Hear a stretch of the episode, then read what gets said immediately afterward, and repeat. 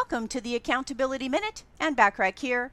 Today we're talking about tip number four to help you maintain your motivation and drive, which is to work with an accountability partner, a coach, or a group. Having an accountability partner, coach, or group can help you stay motivated with regular meetings or check ins.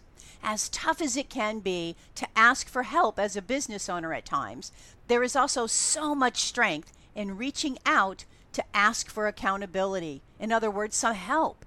If you're the only one who knows what needs to be done in your business to reach your goals, it can be very easy to push back deadlines or even to procrastinate. Having someone to check in with where they can help you stay focused and on track to achieving your goals, that's personally and professionally, of course, is really important. Meet regularly and have specific actions you want to accomplish by the next time you meet. That way, you've got actual deliverables to show up with, and it'll keep you motivated during the time before you see them again.